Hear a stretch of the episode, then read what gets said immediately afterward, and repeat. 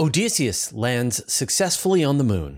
China is planning to build bricks on the lunar surface. James Webb finds the neutron star at the heart of supernova 1987A, and Blue Origins finally rolls out New Glenn. All this and more in this week's Space Bites. So, the first big story was the successful landing of Intuitive Machines' Odysseus lander.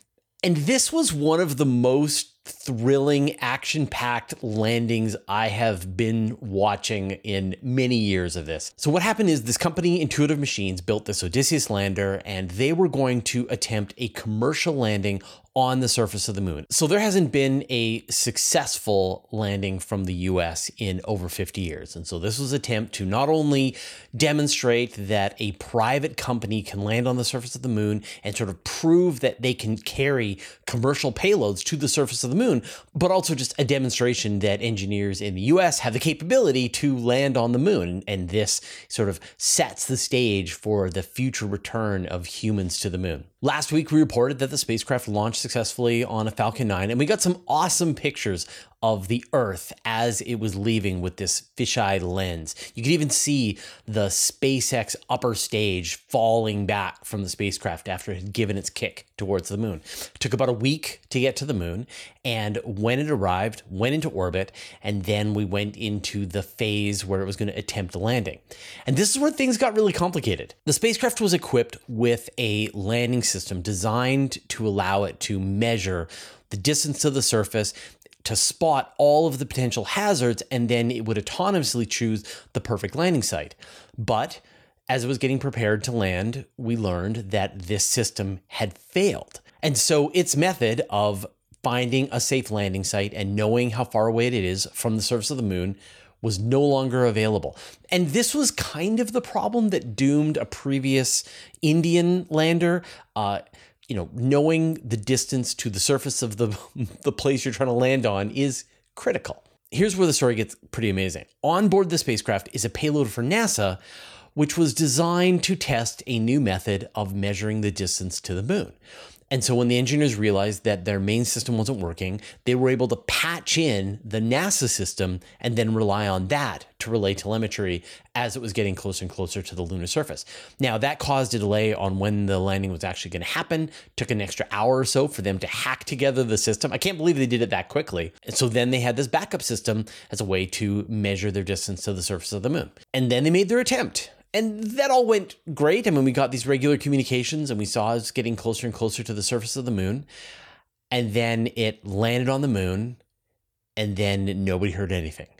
And then we waited for several minutes as various antenna on Earth attempted to make a connection, be able to just confirm whether or not the lander was alive. And then mm-hmm. finally, after it felt like forever, but it was about five minutes or so, we got a confirmation from the main antenna on the spacecraft that it was alive. But we don't really know much more than that. We're still waiting to find out exactly what happened. There's a bunch of cool things that should have happened, which we will find out soon, I hope. One is that shortly before it landed on the surface of the moon, it deployed a separate camera that it dumped out onto the surface of the moon. And it was designed to take a video of the spacecraft as it was landing on the moon, essentially deploying its own selfie stick. It's equipped with six NASA instruments as well as six commercial payloads. And we talked a bit about this last week. It's got a telescope on board designed to take wide angle images of the Milky Way from the surface of the moon. It has an electrostatic system on board to test whether this is a way that will work for dust removal. So we're still waiting to hear whether or not the lander is safe, whether its instruments are working properly, whether we got that selfie image. So stay tuned for all of that. And landing on the moon has been tricky. There have been many attempts in the last couple of years, and we're running about 50 50. We saw landing failures from Israel's Space IL, we saw the Japanese iSpace team, and the Russian Space Agency all failed their landings. And yet we saw successes with India's Chandrayaan 3, with the Japanese Space Agency's Slim lander, although it was upside down, and the Chinese lander that sent a sample back home to Earth. So, still, landing on the moon is very difficult and it's not a hazard to be taken lightly. So, congratulations to everyone from Intuitive Machines and NASA who sort of worked on this mission to try and get this down to the surface of the moon. And we will give you more information next week. China wants to build bricks on the moon. Now, China has been continuing to send missions to the moon. The most recent mission is the Chang'e 5 mission. This is the one that sent a sample back home. There are many more missions planned Chang'e 6, Chang'e 7, and Chang'e 8. So the next two missions will be going to the moon, scanning regions around the southern pole, attempting to learn more about the permanently shadowed craters at the south pole of the moon. But the mission that I'm really interested in is Chang'e 8 which is scheduled for 2026. And the goal for this is to attempt various technologies that will try to use local lunar resources to do things. In situ resource utilization, ISRU, which is a term we've used a lot. And so, for example, one of the plans is they're going to have an instrument on board that is designed to scoop up lunar regolith and then sinter it, microwave it, solidify it, glue it somehow, and turn it into 3D printed objects. They just put out a call for some supplier within the country to provide this experiment. And the goal is that they need to be able to melt lunar regolith into usable parts at a speed of 40 cubic centimeters per hour. So if they're able to pull that off, then it'll show that you can use local resources on the moon to build stuff. So Chang'e 6 should be launching this spring. Chang'e 7 should be launching in 2026. And then after that, we should get Chang'e 8. And this is going to lead up to the Chinese having humans set foot on the moon by 2029, 2030. Perseverance has a problem with one of its instruments. So, NASA's Perseverance rover has been exploring the surface of Mars. It recently had to say goodbye to the Ingenuity helicopter, but Perseverance is having a problem of its own with one of its instruments called SHERLOC. So, this is an instrument that Perseverance uses to analyze the material in rocks. It fires out a laser, it's able to vaporize a tiny little bit of rock and then be able to sense what the chemicals are in that rock to know what it's made out of. The problem is that it has a dust cover that's supposed to go in front of the instrument, and the dust cover has been opened part way. And this is bad for a bunch of reasons. One is that like the dust cover is designed to stop that Martian dust from getting into the optics, which we know covers things, degrades solar panels. And in this case, you really don't want to get dust inside your optics. Dust! Dust! The other problem is that it, the door is opened halfway, and so it can't use its instrument because of the door being in the way. So NASA is trying to solve the problem. They've been sort of sending commands to try and make the door open, close, and they're gathering information. If it turns out that they're not able to solve this problem, all is not lost because they do have sort of overlapping capability of the different instruments on Perseverance. And so there are several instruments on board Perseverance that can do spectroscopy to sort of learn what chemicals are in rocks. And so even if it is not able to use this one instrument, the rest of its instruments will be able to take over. And this is always part of the plan, expecting that it may get degraded. But you know, we've seen problems like this in the past, and this feels like the kind of thing that NASA is going to be able to solve. So we'll let you know when they fix it. Finally, Webb finds the neutron star at supernova 1987A. The closest supernova in modern history was supernova 1987A, and this went off in the Large Magellanic Cloud, which is about 170,000 light years away. So, yes, I know it, happened 170,000 years ago, and the light's been traveling to us, but other supernova were seen back 400 years ago. So, we haven't seen a supernova nearby since this one it's kind of amazing to think like this was more than 35 years ago. I remember when the supernova went off. And so, when you get a large star dying in a supernova explosion, you should get some kind of compact object forming at the middle, be it a neutron star or a black hole. And so, over the decades, astronomers were using better and better telescopes different instruments to watch the expanding wreckage of supernova 1987A. And the question was, would they be able to find the remnant left over? There's a pulsar that has been found in the Crab Nebula. Where's the neutron star in supernova 1987A? And finally, guess who? James Webb found the neutron star but it didn't find it directly. You know it is a infrared telescope and it's not really great at seeing incredibly hot bright objects like, like neutron stars. You know, you'd expect that's the kind of work that say an x-ray telescope would be able to see. What happened was james webb was able to find a bunch of chemicals like iodine that were ionized and they were very close to the center of the supernova. And when these chemicals are ionized that means that there's some source of photons that is energizing the chemicals. And so that source has to be the neutron star embedded at the center of this cloud of material. And so Webb was able to confirm that supernova 1987A left behind a neutron star as a remnant. Case closed. The Kuiper Belt just goes on and on.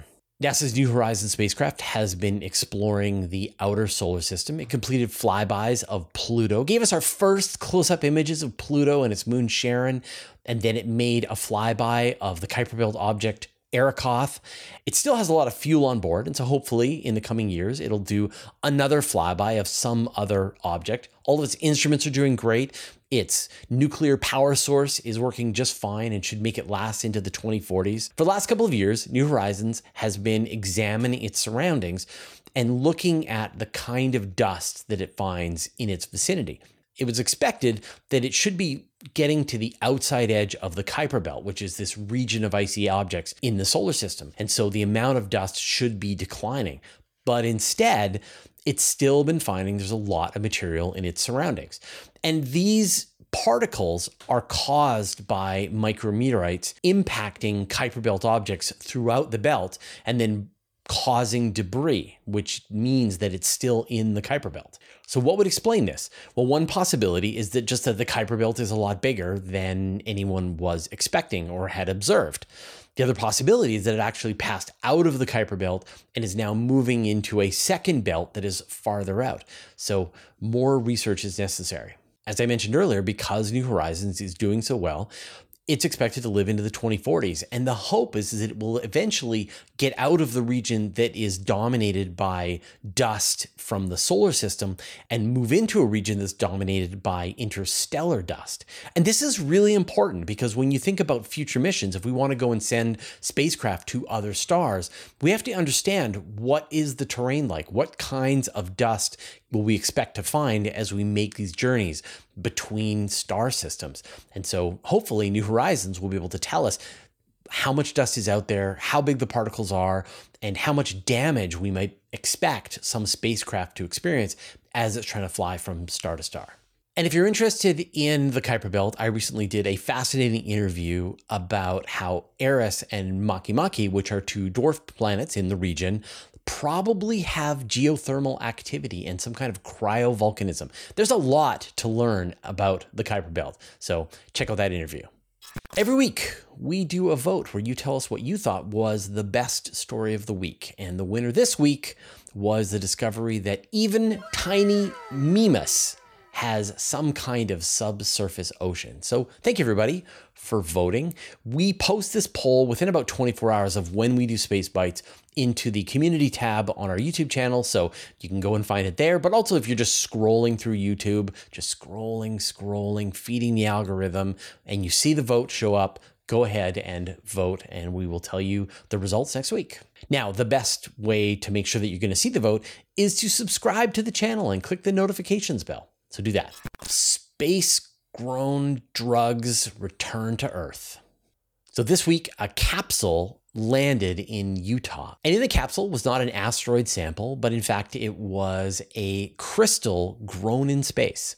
Now, the mission was sent to space by a company called Varda Space Industries, and they were testing how various antiviral drug crystals grown in space compare to Earth based crystals. We know that when you grow crystals in space, when they're in a weightless environment, you can they can be very pure. And we've seen examples like fiber optic cables can be grown in space and they are optically perfect compared to the kinds that you can produce on Earth. And so they are better for communication systems. And the question is for certain kinds of chemicals, drugs that require growing crystals, will you get a better output if you do this in space? So the drug is an antiviral called ritonavir, and it's used to treat HIV, AIDS, and hepatitis C.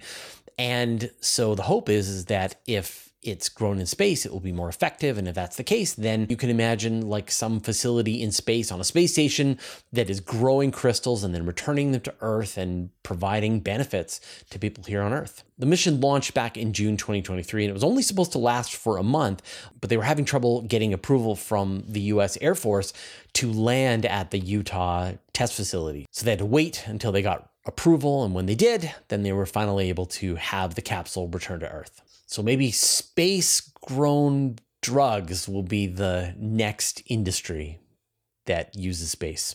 Speaking of sample capsules landing in Utah, we finally know how much material was sent back from OSIRIS REx when it visited asteroid Bennu. We had a couple of rough estimates that were running around the internet, but NASA was able to finally open up the sample capsule and carefully weigh everything that they had gathered, and it came out to 121.6 grams, which is almost 4.3 ounces of rock and dust. Now, the goal was 60 grams of material, so they got more than double that. And the plan now is to preserve about 70% of this material, put it into deep cold storage, and then it'll be used by future scientists.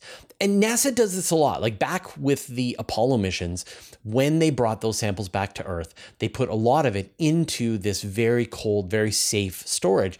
And knowing that there would be better instruments in the future that could analyze the samples. And so we still see fresh research that's getting done with the Apollo samples. And so you can imagine future generations of scientists getting access to these OSIRIS REx samples to try and understand the early solar system with lab equipment that we just like can't even imagine yet. Also, about 200 researchers around the world will get tiny little pieces of sample material that they can start studying today.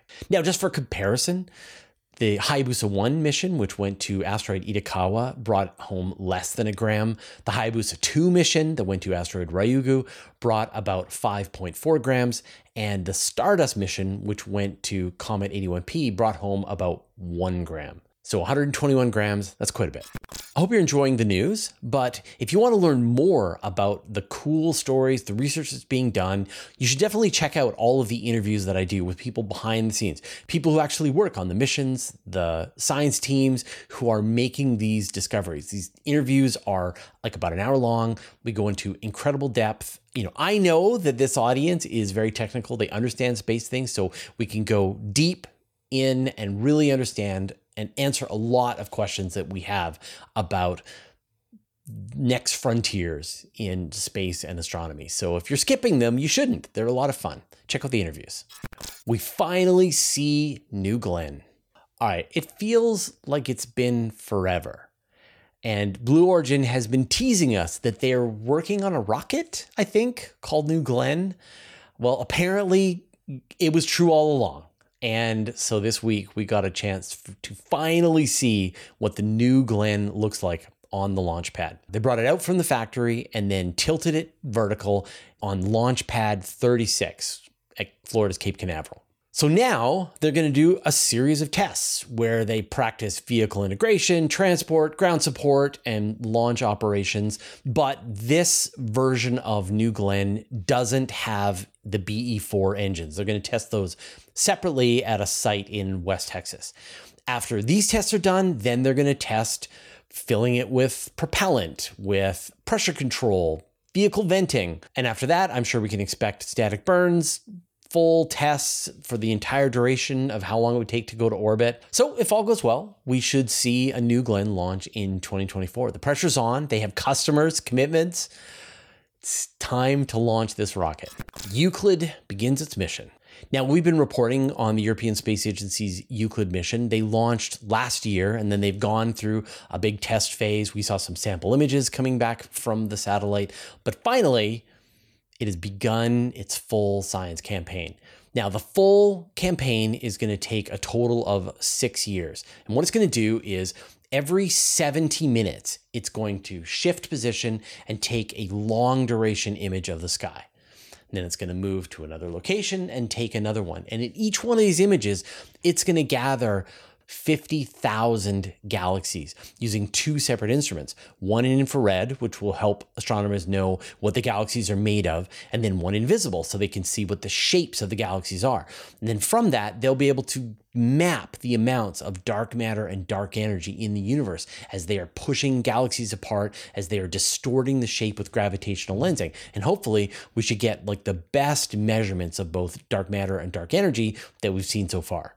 And over the course of the full six years, it's going to take pictures of billions of galaxies. So we're going to get the first data release probably in spring 2025 after it's completed about 15% of its mission. And then there'll be a much larger release in 2026. And then after six years, we'll get that final release. And this is going to feel very similar to the Gaia data releases. We've gone through three data releases so far waiting for that next big data release. All right, I'm going to talk some more about landing on the moon, but first, I'd like to thank our patrons. Thanks to Stephen Filler Munley, Paul Rohrbach, Abe Kingston, Hey Twyla, Dougie Stewart, Stephen Krasaki, David Richards, Mark Ansis, Joel Yancey, Antonio Lofilara, Dustin Cable, Vlad Chiplin, Modzo, George, David Gilton, Andrew M. Gross, Jeremy Mattern, Josh Schultz, and Jordan Young, who support us at the Master of the Universe level, and all of our other supporters on Patreon. I've got to say, watching the Intuitive Machines landing coverage was fantastic. They did a great job, uh, both of giving up to date information about how the landing was going, but also bringing in simulations of what you know where the spacecraft was and what the landing terrain would look like. And then they went and did interviews with people both at NASA and as within the intuitive machines crew. And this was like the first time that they had done this kind of a presentation. And I was really impressed. And you know I'm I'm a connoisseur of this kind of thing. And so I hope other people were taking notes when they provide coverage of the lunar landings. Like when these things are landing on the moon, when these missions are happening, we're all around the world and we are watching with our computers and we wish we could be there in the control room to know everything. We want to see photographs from every angle. We want to know what's going on on all of those screens as data is being sort of sent back and forth between the, the, the team. We want to understand.